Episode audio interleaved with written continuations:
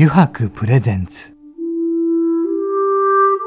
中原茂の「ただ風の中で」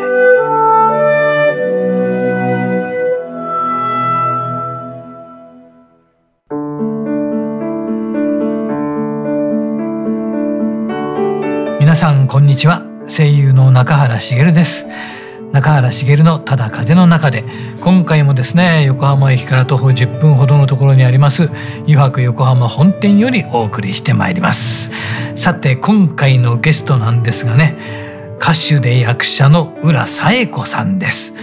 中垣くん、はい、浦さんとはどこで？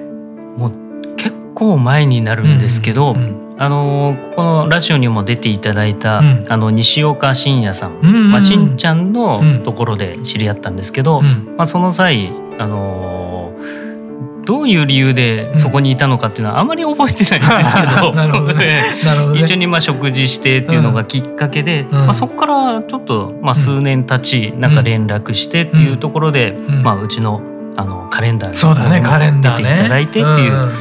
まあまあ、それよりも飲み友っていうところでずっとつながってたところあるんですけど、ねうん、はい。そんな仲の良い、ね、そういろんなお話をね聞いていきましょうかね、はい、では早速浦彩子さんをお迎えしたいと思います。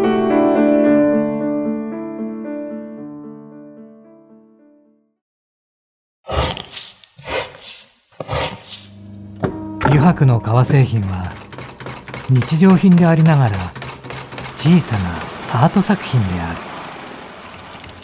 日々の暮らしに彩りを。レザーブランド。油白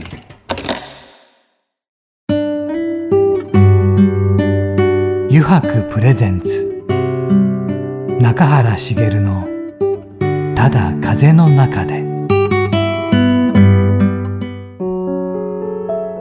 では早速お迎えしましょう、えー、歌手で役者の浦紗恵子さんです。今日はよろしくお願いいたします。よろしくお願いします。よろしくお願いします。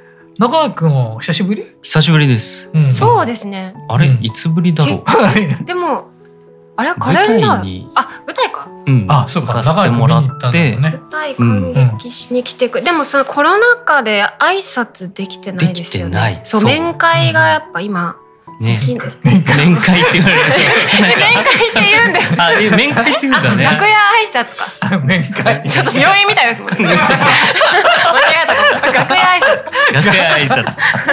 そう、ご挨拶できてなかったから、相当久しぶりかもです。自分は舞台で見てたけども、多分どこにいるかも気づいてないと思うし、なんか結構久々なのかな。そう役者さんでも、あの舞台って分かる人もいるみたいなんですけど、あの誰が自分の友達とか知り合い、あそこにいたってすぐ気づく人が結構多いんですけど、私は見れない派なんですよね。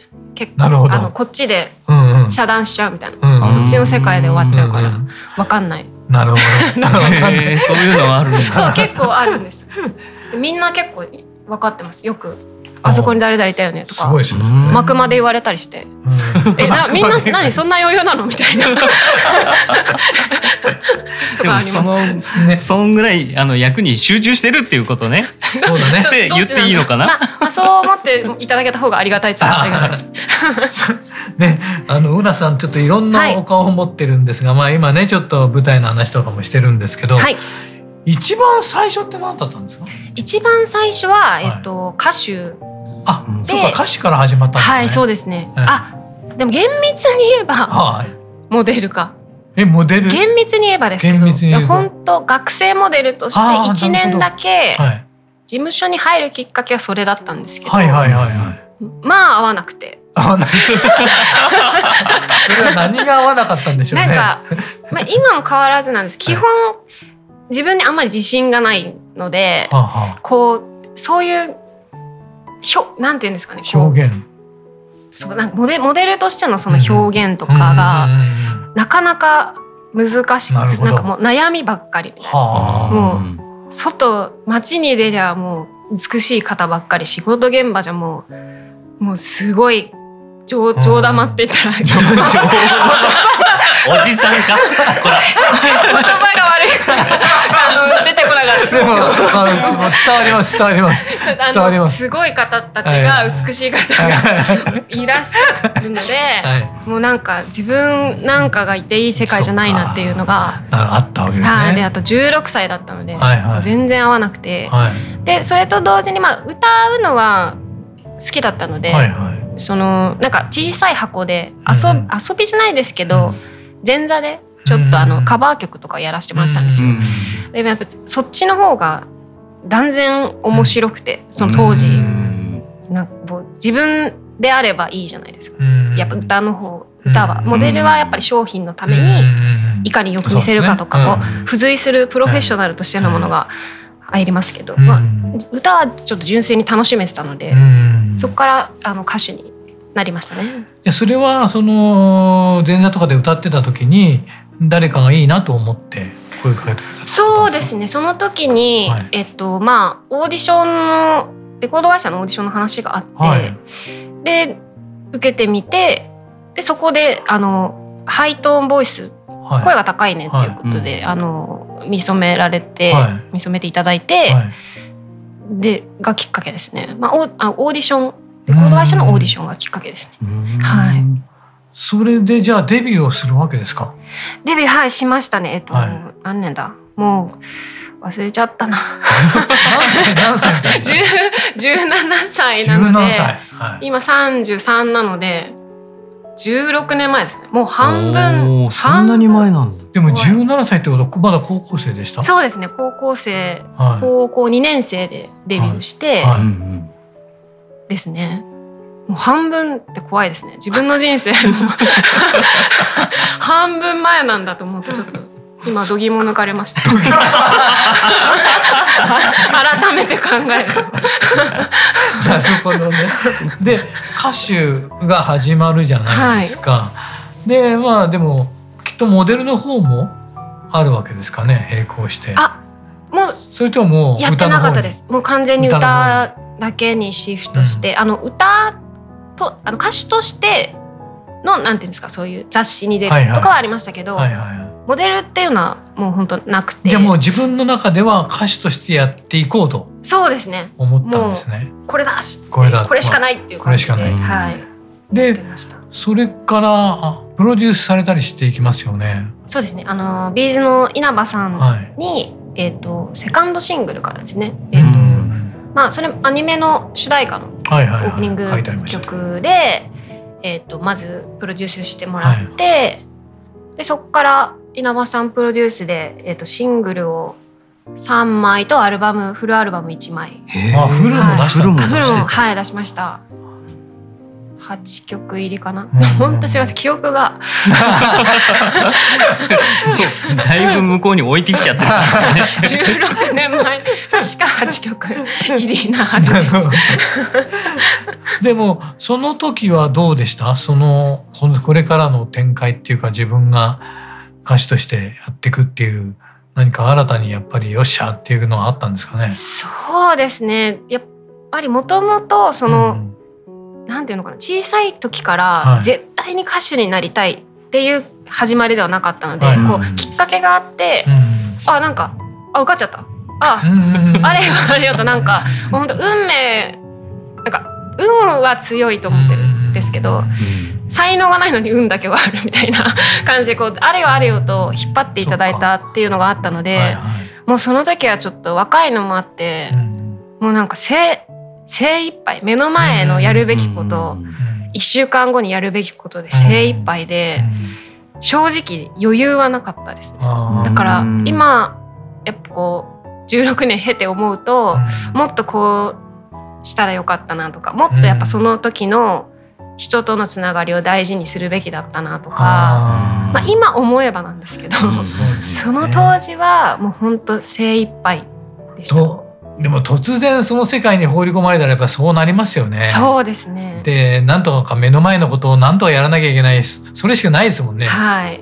どうやろうかっていうかもう進んでるんで、ね、物事が進んでるんでなんとかしていかないといけないですもんね。ありがたいことにまあでもそれをあの右も左もわからない状態で教えてくれるのがしかもビーズの稲葉さん。すごい状況。そうなんですよ。なんかそれもすごい幸福な現場なんですけど、もう本当それも踏まえ精一杯というか、やっぱあのもう第一線中の第一線のプロフェッショナルにこう、ね、青二歳というか若造が ちゃんとこうお仕事をしない、うん、なんていうんですかね。ちゃんと作品を作りとして戦わなきゃいけなかったので、うん、なんか精一杯まあすごいやりがいもたくさんあったし、うん、いい経験いい思い出いっぱいあるんですけど、うん、今思うとなんか見えてなかったなって思う部分はあります。でそれがしばらく続く続きますよね。またそこでレーベルを変わったりすることもそうですね。一回、はい、東京にあの大阪の、はい、が本社のレコード会社で、はい、高校生の段階であの大阪に行ったんですよね。一人暮らしで、十七の時から。で、えっ、ー、と十19歳か。二十歳になるタイミングぐらいで東京に一旦戻ってこようかってなって、はい、でそこでレーベルを移籍して、うん、あの次はユニバーサル J っていうところだったんですけど、うん、でまたそこでちょっと改名をして、うん、チェリーっていう名前で2年ぐらいですかね。活動しましたね。その時は自分でどうでした？チェリーに改名して活動して。チェリーの時は、はい、ちょっとそれまではやっぱりその稲葉さんプロデュースっていうことも、はい、あの正統派なロックスタイルだったんですけど、あのユニバーサル J のチェリーの時は、はい、エレクトロロックというかちょっとこう PC の要素とかシンセの要素とかをプロデューサーといろいろ話し合ってこう取り入れていったのでなんかこうチェリーの時は精一杯だったついていくのに必死だった稲葉さん時期から新しくチェリーの時はもうちょっと音楽に対して一歩踏み込めた感はありますね。いろいろこうなんか制作の時もこう、なんだろうないろいろこうあこういう作りをしてどう重ねていったらこうなるとか、結構深くあの聞ける関係性のプロデューサーだったので、まあ合間にくだらない話もしながら下ネタとか漫画の話とか。漫画の話。はい、しながら。もうなんかそういうだからこそこうちょっと一歩踏み込めたあの制作期間だったのでそういう意味ではこうそれも自分にとってすごいいい経験だったなっていうのはありますね。で案外そのまあえー、自分が歌手としていろんなものに携わる中でルーツはあります。だから音楽のルーツっていうんですか。やっぱりそれが一番何だったのかなっていう。そうですね。いや音楽のルーツとして、はい、あの決してこう自分の作風とかあの歌声に投影はできるものではないんですけど、うん、絶対的にもう好きなものがニルバーナっていうバンド,、バンドなんですけど、はあグランジですよね。それはなんかこうあの全然こうだだダウナーな感じなんですけど、こう衝撃としてやっぱりこう j p o p とかって明るく、いやなんかこう歌って元気づけてっていう方がまあ割合として多いじゃないですか。歌謡曲とかになると、山口百恵さんとかも好きなんですけど、どっちかというとやっぱそういうちょっとアンニュイだったりとかちょっとダウナーな方が結構好きだったのでなんかこう自分が多分表現としてできないからこそ惹かれる部分があってっていう意味でこうルーツで音楽こんな音楽こういう表現をできる世界があるんだっていう意味では、ニルバーナっていうのは結構自分のルーツとして一個一中として大きいかなって感じですね。でチェリーとして、えー、いろんな話をする中で楽曲を作っていくんですけれども、はい、何かそのその先というかですねどのような歌手活動をしていきたいと思ってたんですかねその時は？その時でもやっぱりなんかこうチェリーで2年間やったんですけど、うんはい、まあぶっちゃけ端にも棒にも。みたいな感じで、うん、であのなんだろうな。その時のチームはの皆さんあのユニバーサル J の担当の方みんな大好きなチームだったんですけど、やっぱり自分のなんて言うんですかねマンパワーというか足りないのかって悩んだこともあってなんかこう結構もうその2年を経てなんかよりこう純粋にもっと音楽を音楽に対しての自分のなんていうのか立ち位置を掘り下げていかないとなみたいな。なんかこうやっぱり人に支えられすぎててもっともっと自分の自自力自力を強くしないとどうしたってなんかこうおんぶに抱っこになっちゃうっていうかっていうのはちょっと感じやっと やっと感じ始めたというか変にこう運だけでこういけてたので運と、まあ、あの周りの方のお力で。なんかこうもっと自力をなんかこう成長なり蓄えなりもっとさせないとどうにもならないんじゃないかっていうのにちょっとこうなんだろう気づき始め、うん、なんかこう模索ももっとより深く始めた時期かなという感じです。からギター始めたり。あ、それはありますね。やっぱそのギターとピアノはまあそんなに超絶技巧とかもちろんできないんですが、あのやっぱある意味こうバンドメンバーとかとちゃんとこう交流をするためとか、ももっとこう深く分かるために、ちゃんと持ってたのは持ってたけど結構飽き性でやっぱよくギターギターを持ってる人で よくあるパターン。買ったものの続かないみたいな。に陥ってたんですけど歌手のくせに。歌手だからいいだろうみたいな。変なあのなんていうんですか。振り切りというか無駄な振り切りをしてたんですけどいやそうじゃないだろうと。もうちょっと頑張ろうよ自分でっていうので。ちゃんとあの触り始めたのはやっぱその時期ぐらいからですね、じゃあまたそこから変わるんですか？音楽への。そうですね。でまたもうそこからはあのもうリリースっていうよりは、うん、なんかこう地道なライブ活動とかだったので、よりこうなんていうんですかね。こう今までは本当逆に本当にラッキーが続いてメジャーでやらせていただいてたんですけど、逆にもっとこうインディーズじゃないけどそういうこうもっと深める作業の風には変わりましたね。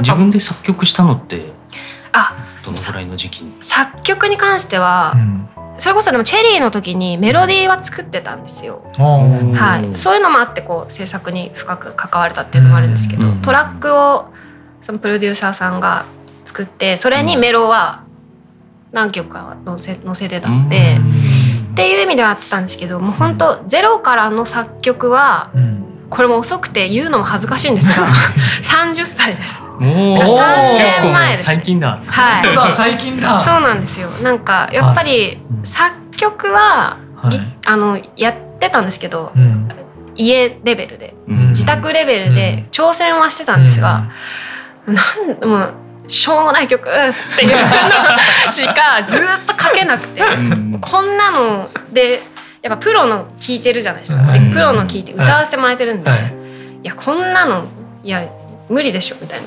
私才能ないわっていうのを結構自己完結してたんですけどやっぱこうまた経ていろんなことを経てでまあ、フリーランスの時代もあったんですよ。事務所10年所属した事務所離れて4年ほどフリーランスだったんですけどその時にまたやっぱちょっとこう意識が改革してなんかこう自然と出たんですよね。自然と出た一曲があって。でそれは正直自分で言うのもあれですけどこれはしょうもなくないかもしれん。これは歌っても歌って聴かせてもなんか自分の中で大丈夫っていうなんか思ってでまあ30歳ってなんか一応自分の中ちょっとこう節目じゃないけどがちょっと数字としてあったのでそこであの全部こうセルフプロデュースで全あの一本ライブ企画してやってっていうのがそうです。作曲としては30歳ですね。ちゃんと01の作曲は。でもライブとかを始めてそこでまた変わってきますよね運命が。そうですね。やっぱりその30歳で自分で全部企画プロデュースしたライブはかなりあの自分の中で大きくて、うん、そんなあの大きい箱でもないし、うん、知り合いのライブバー借りて、うん、あのなんかこう仲間内だったりとか、まあ、ずっと本当デビューから応援してくれてる方になんか感謝を伝えたくてやったライブだったんですけど、やっぱり大変ですよね。あの皆さん自分でやるそうですね。なんかこうやっぱまた改めてこう実感として、そう支えられてたなって言うのは簡単じゃないですか。みんなに支えられてやれてますとかで簡単ですけど言うのは。やっぱそれが一番の実感だったんですよね。全部。なるほど。はい。全部なんか正直だからバンドのスケジュールから、ギャランティーから、はい。こうねスタジオ抑えからこう一からこうでグッズからって全部やっぱやってると、こうなんかこう人への感謝ってもうそこですごく深まりましたね。大変だったからこそ。ね、はい。はい、はありますね。はい、であのまた声をかけられるんですよねひょんなところからというか。そうですね。はい、次はあの歌じゃないですもんね。役者 役者ですもんね。本当すいません。なんかいろんなそそのだから浦さんになぜ役者どうかってねその声かけた方が思ったのかっていうのは、ね、なんかあのきっかけとしては、はい、最初はあの小劇場さんで、歌ありの役だったんですよ。あそうなんです、ね、そうなんです。あの役者に関わる最初としては、はい、本当その場面転換的にこうしっかりちょっとこうワンコーラスぐらい歌って転換していくみたいな、あのストレイドッグさんっていう、えーと、劇団さんがあって、はい、でそこでちょっとそれもお知り合いづてでなんか歌ありの役で出てみないかって言われて、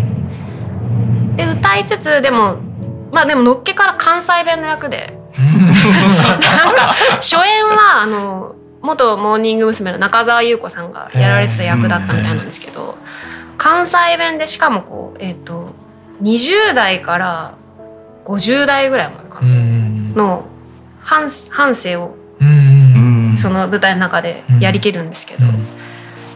なんか歌って呼ばれた割に結構ハードル高い。確かに。確かにね。そっちの方が。比重が。比重が。だいぶ役者寄りな でまあでもそれもなんかなんだろう。やっぱり楽しめたんですよね。まあどうしたもんかねって最初思うんだけどやっぱ結局やってみると楽しいというかやっぱ知らないことにトライする時間はやっぱり嫌いではないんだなっていうのは実感したんですけど結局やっぱ楽し楽しかったのでそこからですねもっとちゃんとそその劇団さんで3作やらせてもらって、はいはい、それも全部歌はあり,、ありだったんですけど、はい。はい、なんかもっと芝居の勉強してみたいなっていう熱がちょっと高まり始めた時に、それこそあの野田秀樹さんの「東京演劇道場」っていうあのオーディションというか野田秀樹さんが演劇を指導しますよみたいな。若手のや若い役者を後世に残る若い役者を育てていくっていう道場の企画をちょっと聞いて、あじゃあ受けようと思って、でそのオーディションを受けて。受けて。受かっちゃった。受かった。素晴らしい。受かったって言ってもあれですけどねあのなんさ第1期生で、うん、えっ、ー、と60人ぐらいかな？60人ぐらいはいらっしゃいるので。うん。でもあのこれ自分で言うと恥ずかしいですけど一応応募者ソースは1,000人ぐらいはいたらしいんですけどすごいじゃない。それは一応選ばれるだけでも大変だ。いやでも本当、はい、あの演劇それこそなんかすいません私ばっか喋ってますけど。そういう番組で大丈夫ですか？村さんに喋ってもらえない。そうなんかあの、はい、お芝居とまた演劇って違うんだなっていうのをまたそこで学んだというか、演劇ってかなりフィジカルな要素とか、やっぱ思考力とか瞬発力とか、また全然違って知らん本当正直知らない世界だったので、やっぱそのオーディション段階からそれこそここっちこそ本当に度肝抜かれてたんですけど むしろ生き肝抜かれてんじゃないかな こんな世界あるんだみたいなでこんなことできるのかなみたいなことがいっぱいあって。まあ、だから結局やっぱそれも楽しいんですけどやっぱ知らない世界を見れるのって面白いじゃないですか。だから演劇は本当になんか奥深いですね。うん、そうですね。はい。思ってます。ありがとうございました。ちょっと時間になってしまいましたが、はい、またちょっとね芝居の話とか、はい、また聞いてない話があるので、それはまた次回にお聞きしたいんですが、実は浦さん、はい、この後ですね、もう一つコーナーがありまして。くじやろうぜというコーナーがあってですねこれは浦さんにくじを引いていただいてそれに答えていただくというくじ、はい、こちらもちょっと一緒によろしいでしょうかね。ぜひ。じゃあ続けてよろしくお願いします。お願いします油白の革製品は日常品でありながら小さなアート作品である。日々の暮らしに彩りを。レザーブランド。油白。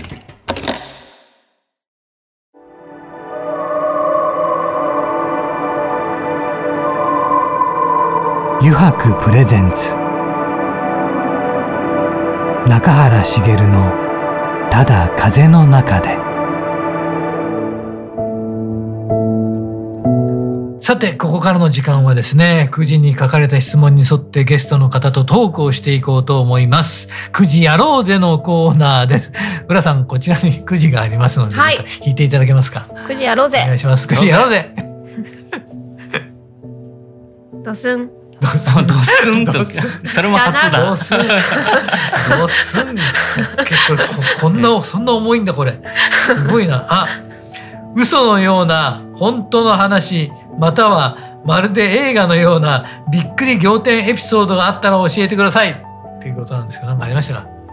嘘のような本当の話かまるで映画のような、はい、わ難しい。なんだろうあの野田秀樹さんの、うん、あのオーディションの 前日。それでいいか。あそれそれそれ聞きたいです、それでいいですか？いいですいいです。聞きたいです聞きたいです。あの、はい、それこそその前日えっとオーディションじゃなくて、はい、あの初めてのワークショップか、はいはい、野田さんがちゃんと指導してくれる初ワークショップ、うん、道場第1回開催の日の前日が、はい、そあの皆様ご存知のあのファクトリー900の青山さんの大阪のあのオープニング。パーティー、大阪店のオープニングパーティーで、であのお世話になってるし、はい。ぜひ行きたくて遊びに行ってたんですよ。はいはい、でであのその日に日帰りで、うん、でお金ないんで夜行バス取ってたんですけど、でもう結構飲みたいからそれもうギリギリまでみんなと飲んで、はい、で「ああでも明日それがあるんで道場第1回あるんでちょっと大事なんで後ろ髪引かれますけど帰ります」って言ってで夜行バスの乗り場に大阪のいい向かおうとしたら「あ財布とか鍵全部忘れたわ。ってなって。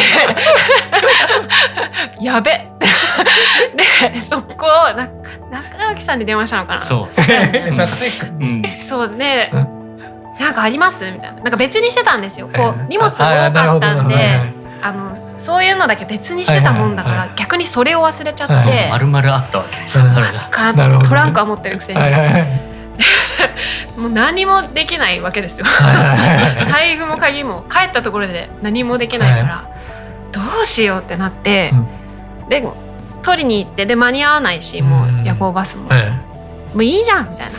朝帰っちゃえばみたいなみんなでもどうせ飲んでるから。朝まで飲めばいいじゃん。いい。かで朝まで飲んで。で。ギリギリなんか早めの新幹線乗ってほんとギリギリその道場の会場着いて、もう絶対酒臭いんですよ私。初対面の人いっぱいなのにあのオーディションでは当てるけど、ちゃんと関わるのとしては初めてなのに、絶対酒臭いしテンションもおかしいし、でなんかもうずっとブレスケア噛んでました。それでも絶対バレる。ずっと噛みながら。であれちょっとやっぱあの今で今はソーシャルディスタンスの時代だからいいですけどその時は全然演劇なんて結構結構密着するワークワークとかもあるんでもう本当に相手方に申し訳ないと思いながら 組んだ人申し訳ないと思いながら変なテンションで乗り切りましたね。第1回の。第1回。はいこれがもうありがとうございます。アシストしてくれた嘘のような本当の。ありがとうございます。じゃあまた聞いてください。お願いします。あはい。すごい話だなそれ。ダメな話ですよねダメ豪傑列で昔そういうことよくありましたよ 本当に。次いきますね、えー、お家にある一番の宝物を教えてください。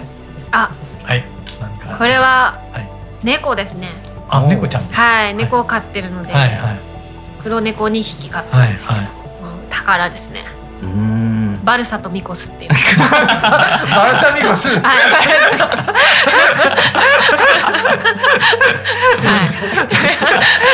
バルサミコス好きなの？あ、好きです。わかりやすい。わかりやすいですね。美味しいですよね。バルサミコス。わかりやすいな。ありがとうございます。じゃあ、また弾いてください。お願いします。いいな。やっぱなんか出るもすぐ出るものだとちょっとアンサー側として安心します、ね。回答者はい、きます、えー。これから夏に向けて何か考えていることはありますか？夏に向けて？はい。夏に向けて。あ、でも夏は関係ないか。うん。あ、関係なくてもいいですよ。いいですか？夏は関係ないんですか？む、まあ、向けて。この時期、なんかチーズの資格取ろうかなと、はい、チーズの資格？はい。なんかチーズ好きなので、はいはい、チーズソムリエっていう資格があって。へえチーズソムリエ。でも夏にちょっとうざいですよね チーズ。だから夏ちょっとごめんなさい関係ないんですけど。これからの。これからのね。これからのなんかちょっと一個目標的に、まあ、チーズの資格取ろうか確かにあとウイスキーともいいですしね。はい。そのやっぱそのマリアージュとかをちょっと研究したいなみたいなのがあって、なるほどね。はありますね。えその他にはチーズ以外になんかそういうソムリエ的なものでいくとこれ取りたいとか？一個気になってるのはでもこれちょっと実現は分かんないですけど、はい、本当本当にちょっとあのアイディアだけですよ、はい、シガーマイスターシガーマイスター。シガーも好きでタバコは吸わないんですけど、うんうん、シガーは好きです。はいはい。酒飲みなんで。葉巻とね。はい。だからウイスキーと葉巻好きなんで、はい、あとチョコがあると最高そうですね。チョコか。チョコも。そっか葉巻ですね。葉巻好きなのでちょっとこう勉強したいな。葉巻とねチーズとウイスキーでね。そうですね、うん、すごいな三種の神器。三種の神器。発酵ものばっかり、ねうん、でもちょちょっと片隅にあるって言った葉巻は難しいってことなんですか？じゃあ。あのなんかあのバーで何何人かお会いしたことあるんですよ、シガマイスターの方、はい、なんかそのちゃんとあの努力さえすれば、はい、まあそんなウイスキーよりは難しくはないみたいなんですけど、あのいかんせん葉巻って根が張るじゃん。そうか。なるほどね。一本がね、一本いくらですもんね。そうなんですよ。っていうところがちょっとこう。そうか。いけるのかみたいな。なるほど。すみません。ありがとうございました。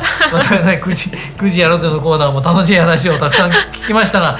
あの、また浦さん、えー、次次回もですね、はいえー、いろんなお話を伺いたいんですがよろしいでしょうか？はいぜひお願いしますまた次回もよろしくお願いいたしますお願いしますよろしくお願いします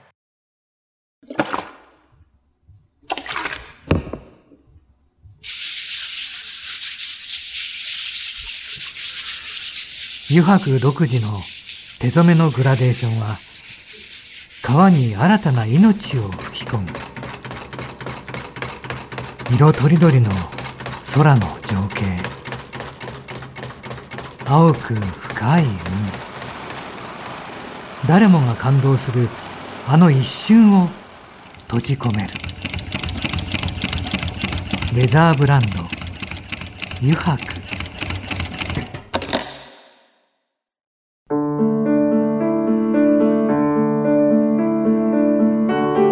中原茂のただ風の中でそろそろエンディングのお時間です。